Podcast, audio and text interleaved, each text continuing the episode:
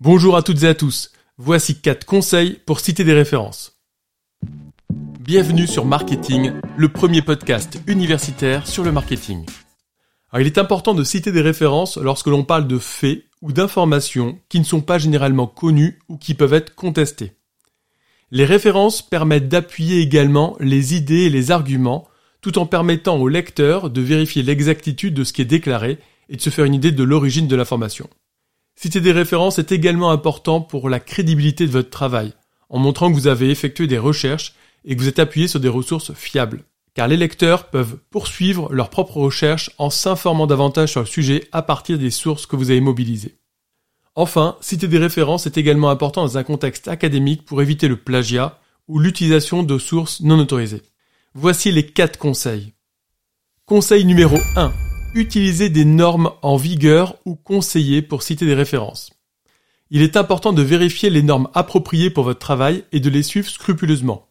Les normes peuvent varier en ce qui concerne les détails tels que la mise en forme des références, les abréviations, les ponctuations, le nombre d'auteurs cités, etc.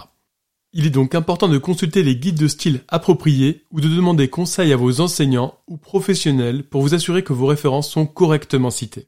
Les normes les plus courantes et qui sont présentes notamment dans Google Scholar sont MLA, Modern Language Association, et APA, American Psychological Association, qui prévoient des citations intégrées dans le texte et une liste de références à la fin du document.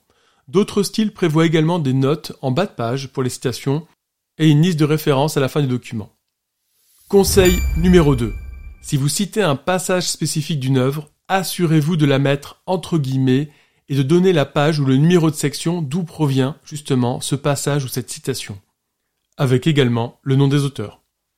Conseil numéro 3. Si vous mobilisez une œuvre en ligne comme un article sur un site internet d'un média, assurez-vous d'inclure l'adresse internet ou l'URL et la date à laquelle vous avez accédé à l'œuvre.